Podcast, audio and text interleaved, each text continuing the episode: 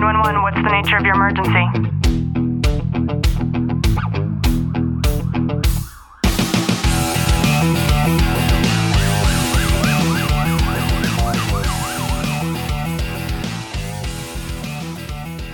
and it's happened twice. Hey. Good morning, police, fire, military, and families, and to everybody who is listening in on the Tactical Living podcast. I'm your host, Ashley Walton, and you'll have to excuse our laughing.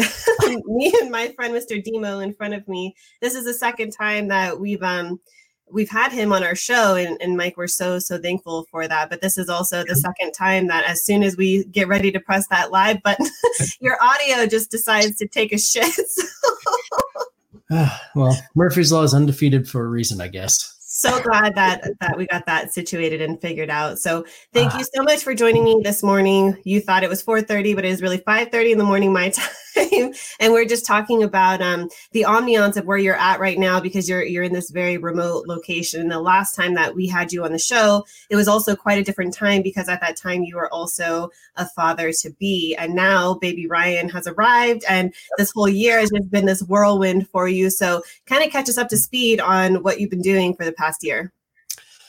So they say when you're doing a big thing, you should spread it out.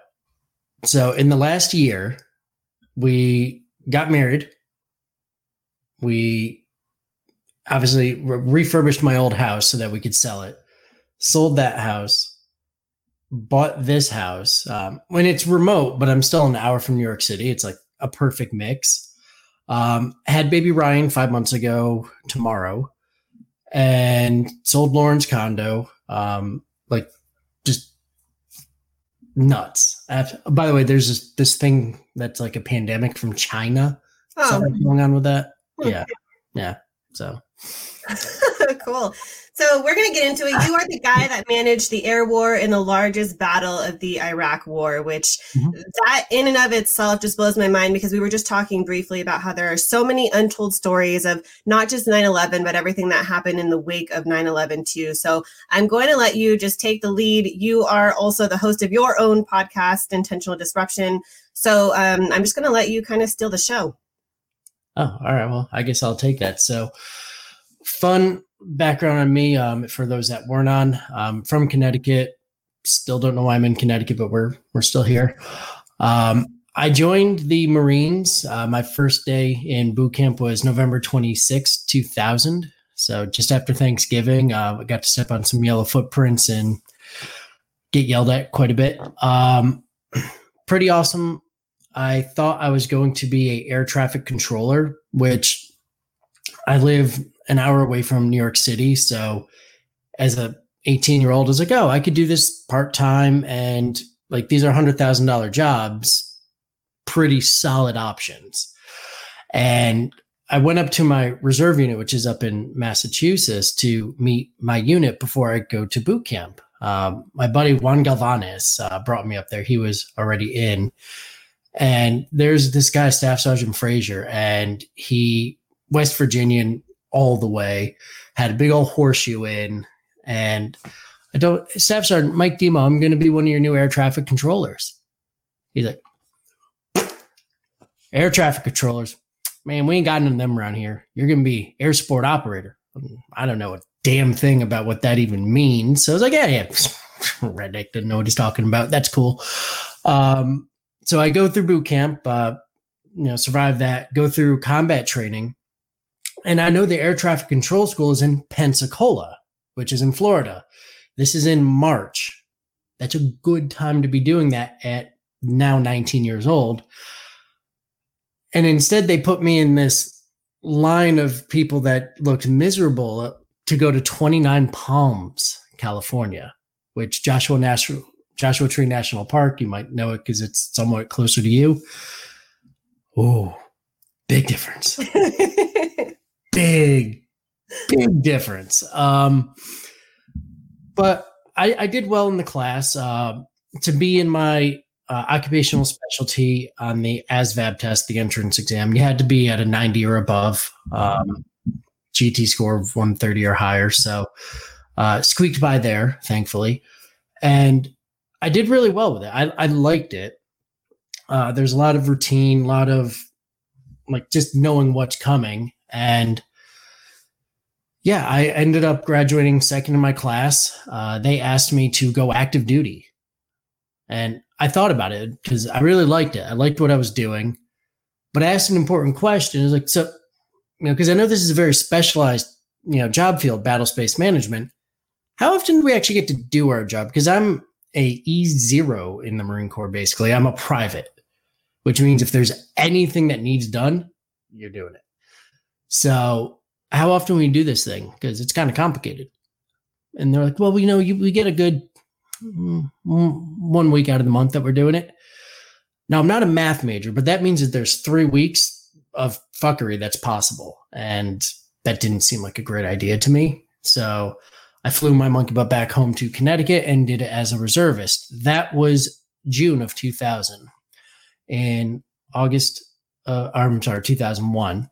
And, you know, I, what is it, August when college starts? I was going school full time, doing the reserves, that whole thing. Um, they didn't pay for anything really, but that's what I was still doing. And then the towers fell. And we're close enough where, you know, like I said, it's an hour drive down to the city normally. It's not a big deal for us to get there. And it's like, oh shit. I've still got seven years on this contract, so that's going to be fun. I'm not going to be home very often, I don't think. And I was right. Um, you know, fast forward a little bit to, you know, the Iraq war kicking off. Uh, didn't get selected to go. Uh, I was a Lance Corporal at the time, E3. Uh, right after that, I got promoted to Corporal. And I took my job really seriously because what the Direct Air Support Center does is it's an information clearinghouse. So we control all of the air wherever the Marine Corps is. The reason that's important is like you hear stories about um, they call it blue on blue, friendly fire, Air Force jet bombs, Army people. It's not supposed to happen they don't really have a command and control system that actively manages everything. Hmm. We do. So my job is to get all the information from the air side and control all of their aircraft while also having my other guys on the ground with the actual grunts to get feedback for what they what they need. Who are they getting shot by? What are they getting shot by? Who's injured? Who, who needs resupply? And then coordinate and make all that happen and because of you know technology we don't use radar to do that it's old school you've got a map you've got a little sheet you write it down keep track of everything uh, it's a group of about seven people for um, a main battle theater uh, direct air support center hmm. uh, we call it a DASC because that's what the letters are and i took it very seriously because at the end of the day my job is to make sure our guys get home you know, like we would always joke about, I'm not here to die for my country. I'm here to let you die for your country. Um, that that's where we fall on things. Like we have no desire to necessarily kill other people. We just want to make sure our people will come home. And if we need to exercise extreme prejudice to do so, you had choices and you chose wrong. So I had essentially a four year run up till I got deployed. I deployed over for uh, they call it OIF 2.2. So that was uh, July of 2004 that I touched down. But just before that, something that was very important happened. Um, we were in Yuma, Arizona. Again, the Marine Corps gets really great deals on real estate because the places that we go to are horseshit. um, like 29 Palms, Army literally gave away because it's uninhabitable by humans. It's our biggest base. So figure that out. And I was freaking out because that's a lot of data to be keeping track of at 21, then 22. And I remember this today. There was a captain because we're doing an exercise to get ready to go. And the direct air support center is a cool place to be in the desert, literally, because we actually have air conditioning because of all of our radios and technology and everything else. And all the uh, higher ups come in and they want to see what we're doing, what's going on, because we're the people that know what's going on in the war. Like we've got it. So if you want to know what's happening, you come to us. And there's all these really senior people there, and it's too loud. I can't hear. Freaking out. Freaking out, man. And this captain took me aside. He's like, Corporal Demo, the fuck's going on in your cell right now? I don't know. What, what, what do you mean? We've got airplanes up. We're taking this guy. We're putting him here. This guy's going there. Like, you sure? Do you know what's going on? Can you hear what your people are telling you? Mm, no. Why? Well, there's all these people and, you know, they're doing things. Do you want them in here? Not really. But they're all like majors, colonels, sergeant majors. I'm a corporal. He's like, who owns this tent? I was the crew chief. Uh, me, sir. and he's like, all right, well, then if you don't want him, get him the fuck out. Take a breath, think about what you need, and execute. Yeah, didn't know I could do that. And made the announcement, uh, excuse me, gentlemen, gotta go. We're working here. And they all looked at me and left. It was absolutely amazing.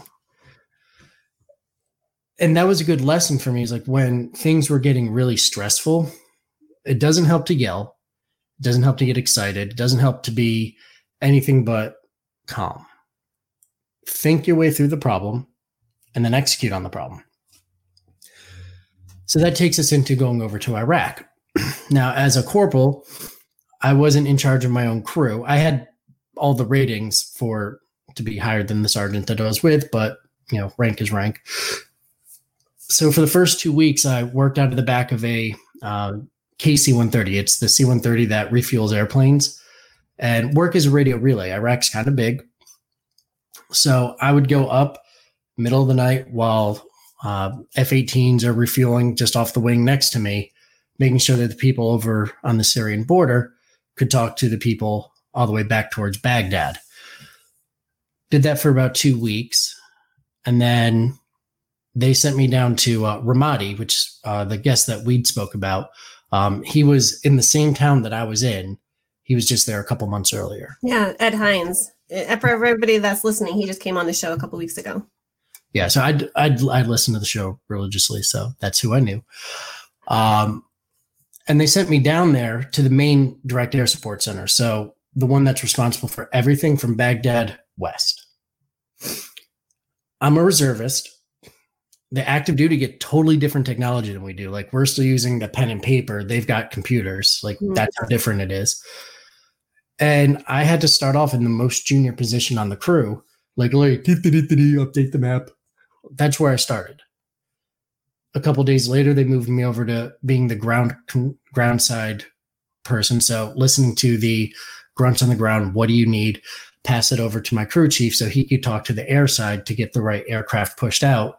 And then our officers that are there, they actually talk to the airplanes and guide them where they need to be. About another two weeks later, they moved me to the crew chief position. So the reservist that didn't know any of the technology, within a month, was controlling the main hub for the entire battle for 12 hours a day.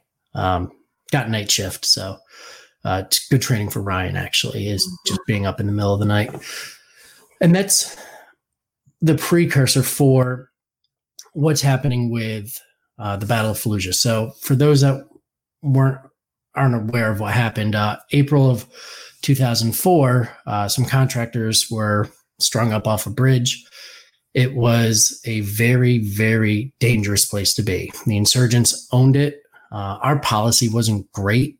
Uh, in hindsight, it just wasn't great. The political side, John Brennan, never should have been in charge of that war. Um, and we had to we had to go clean house. So uh, that's what the Battle of Fallujah, Al Fajar, or Phantom Fury, if you're trying to look it up on Wikipedia, that's what it was all about. Is we've been playing games with these people and then it's like you know what? We just need to eliminate these people. Like you're done. We're we're tired of this. And fallujah is right on a river and there's a highway above it msr michigan. And the idea was let out some flyers let people know we're coming. And this time we're not going to stop. Like you're going to get some.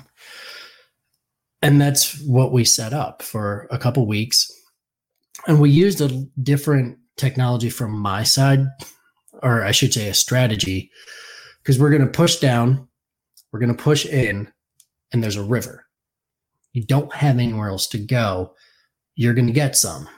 And that's what we were going to do. To support that, like I said, we moved over to 12 hour crews and we did this thing called keyhole close air support. So I'm going to try to paint a picture. I know we've got about 15 minutes. So I'm going to try to paint this picture for you. So if you imagine the center of the town, there's the four cardinal points northeast, southwest. For 24 hours a day, there's an attack helicopter at each one of those, just lobbing in rockets. Um, you know, they're guided, so it's not like we're just shooting them. There's artillery that's coming in, mortars and real artillery. From 7,000 feet and below, there's unmanned aerial vehicles doing surveillance, uh, shooting their own rockets. And as the funnel comes out at seven to 9,000 feet, is my favorite aircraft of all time, the AC 130. Uh, they call it Spooky. All it does all day is sit on a bank like it's doing NASCAR. It's got artillery tubes sticking out the side of it, and it just lights people up all day. Um, we were floor loading ammunition on those things, and they were going home before their shift was over because they were out of bullets. They'd reload, they'd come back. We had three for the entire war on terror. Two of them were over Fallujah. One was over the town where I was in Ramadi. Hmm. So we we were getting some. Now, from that nine thousand feet up, we had again thinking about your cardinal position. So the north to south run is on the even so 10,000, 12,000, 14,000, 16,000, etc., up to 36,000 feet. On the even minutes, they'd come in and do a bomb run. On the odd minutes, the guy going east to west would come in. 24 hours a day, we were giving them some. Uh, normally, we had between 30 and 60 flights of aircraft up doing God's work. And all of this with paper and a map. Um, at that point, you know, one of the things that I wanted to do is make sure that we had redundancy in the system. So what I was actually having my junior enlisted people, the active duty people that should have had more time, I had them side seating with me so that they could do my job. Because in any organization, just top tip, if you're irreplaceable, you don't have an organization, you have a cult of personality. You shouldn't have that. It should be able to be plug and play. So we were teaching our junior Marines to do that. I ended up also controlling the aircraft because my uh, senior air director, so the officer that's technically in charge, this guy, Captain Cooper, he liked to yell a lot and get frazzled. Doesn't work for me. Like I just, I just don't, I don't work that way. People normally in high stress situations don't work that way. So actually, like as we, the battle of Fallujah is going on, we have troops in contact everywhere. This is as loud as my voice goes. This is it. This is my concerned face. This is my excited face. This is everything. And the whole time I've known you, I know that to be absolutely the truth because I have never heard your voice raising any higher. but does it need to? You know, my mom was, you know, Italian lady, like to yell, do all that stuff. And it never really was an effective communication method. So I just skip it. Um, so I mean that's not to Tarantino back, but that's the idea behind keyhole close air support. And that's how, in a very small place, you can bring a world of hurt. Um, and there's a lot of funny stories about that. Like, you know, the tank gunner accidentally using his main turret round instead of his machine gun to take out Haji in the corner, Miscusi. Um, I actually, one of my airstrikes was on CNN. Um, I call in, it's called Purple Air, so the Air Force Air.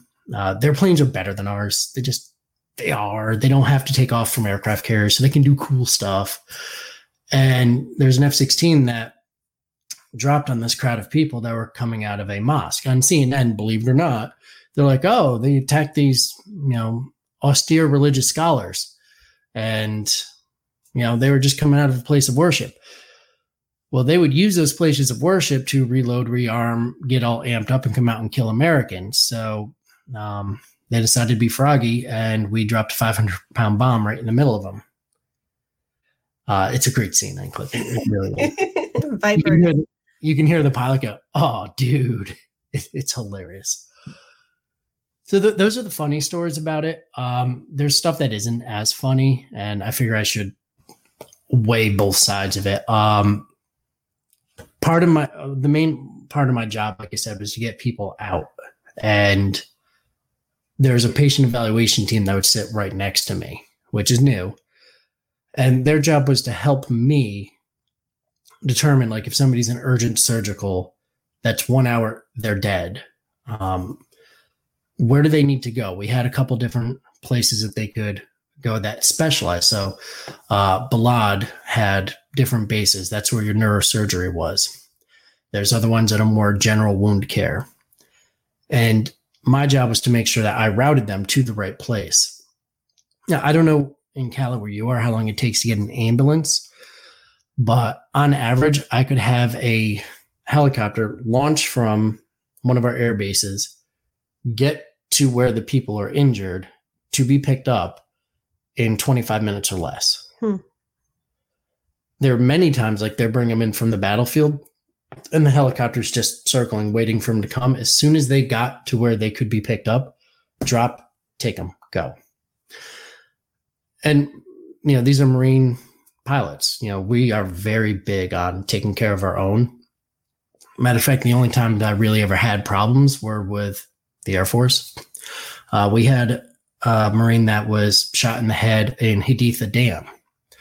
Uh, Al Asad, where I started in Iraq, uh, was about, I think it was like 60 miles away. And we sent, you know, a Black Hawk up to go pick him up with one of our gunships. And they said it was a little bit foggy. They couldn't see. And they didn't want to land. You know, there's also gunfire going on. And at this point in the war, this is right after Fallujah. I'm the one controlling it, so I've got the earbud in, and I can hear the Army, our Air Force pilot saying, "I, I just we're, we can't do this. We're going back. It's not safe." And I can hear the Marine pilot screaming at him. I can bring you in. We can do this. We can get him. He's right there. Like we we like we need to pick him up. It needs to happen. And the guy, nope, we're returning to base. So in the meantime, like this is part of the Marines, we had one of our just regular helicopters.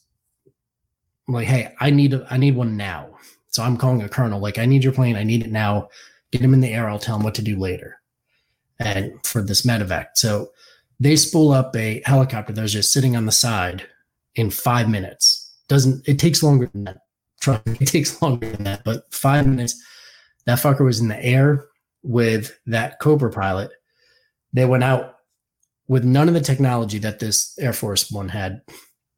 Dropped in, picked him up, brought him back. He died about five minutes out from the mm. place. So that's something I've had some conversations about because that sucked.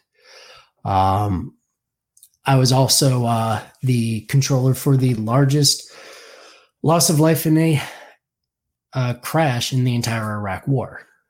Um, January 26, uh, Samson 2 2, uh, CH 53 full of National Guard folks from Pennsylvania going out to Korean Village to make sure that the Iraqi people could vote because these disgusting animals would blow up the line.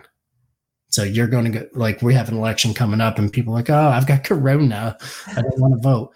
These people were literally getting suicide bombed, and they were still there to vote. It's absurd. Like, tell me what your problem is. Come on. Um, sandstorm. The guy lost his bearings, smashed right into the side of a mountain, doing you know 150 miles an hour. There's no way you're going to survive that.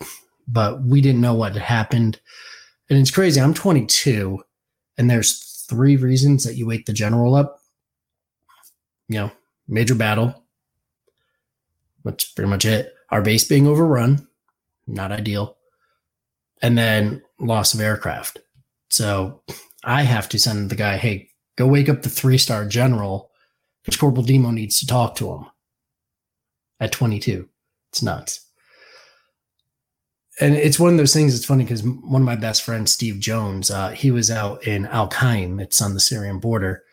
So Korean Village is in the middle of the two of us. We're on the same net, and he could hear the whole thing too. He could hear the pilot, the co-pilot screaming for his buddy, like, "Dude, where are you?" Like calling me back, "Hey, I just saw a flash. I don't know where my guy is." And just like all the other stuff, like bringing our guys home is the big thing. And I know in the next episode we're talk a little bit about the abandonment issues and like my other deployment and all that. So that at the time didn't really impact me. Didn't think about it. But when we go into the next one, because I know we're close to time, that ended up being a pretty major thing for me, even though at the like I didn't realize it.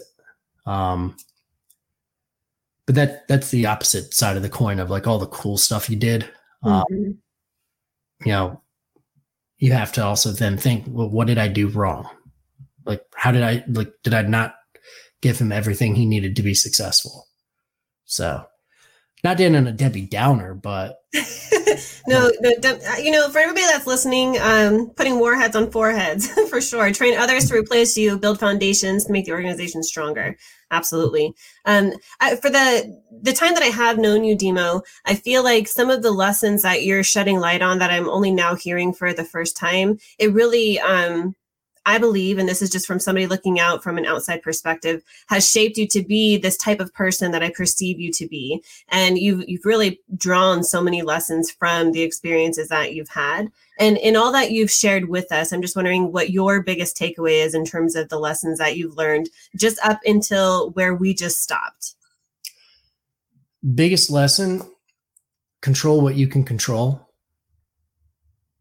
And you have to put yourself in the position to do that. Like a lot of people, like the Instagram influencers, like they'll put out this rosy picture and like, oh my God, life's so great. It can be, but you need to do the damn work to put yourself in the position to be successful. Like it doesn't happen by accident. Like the reason that I got put into the position that I did was even as a reservist, I was training myself more often than the active duty was because I knew the job was important. And that manifested. You know, the reservist taking over the active duty crew and then, you know, getting the commendation medals that I did. That all happened because of the things I did off duty to make sure that I was ready Hmm. when the time came. So, like, if you're not hitting your goals, you have to ask yourself, are you doing the work and are you doing smart work? and then you just can't get, you can allow things to impact you, but you can't allow them to control you. Beautiful, beautiful. Well, this is part one of three in our series, our three part series. And um, we get two more Wednesdays with you, same time for the next two Wednesdays from now. So I thank you so much for for really, Demo, you educated us on on something that um in, in particular a civilian wouldn't be privy to this kind of information, these kinds of stories, these kind of actualities of what actually has taken place since 9-11. So I really appreciate you opening up and for sharing this to all of us. And I can't wait for the next two episodes. Yeah, I'm excited to see what my microphone does next time. cool. Thanks a lot, Demo. All right, have a good one. Bye.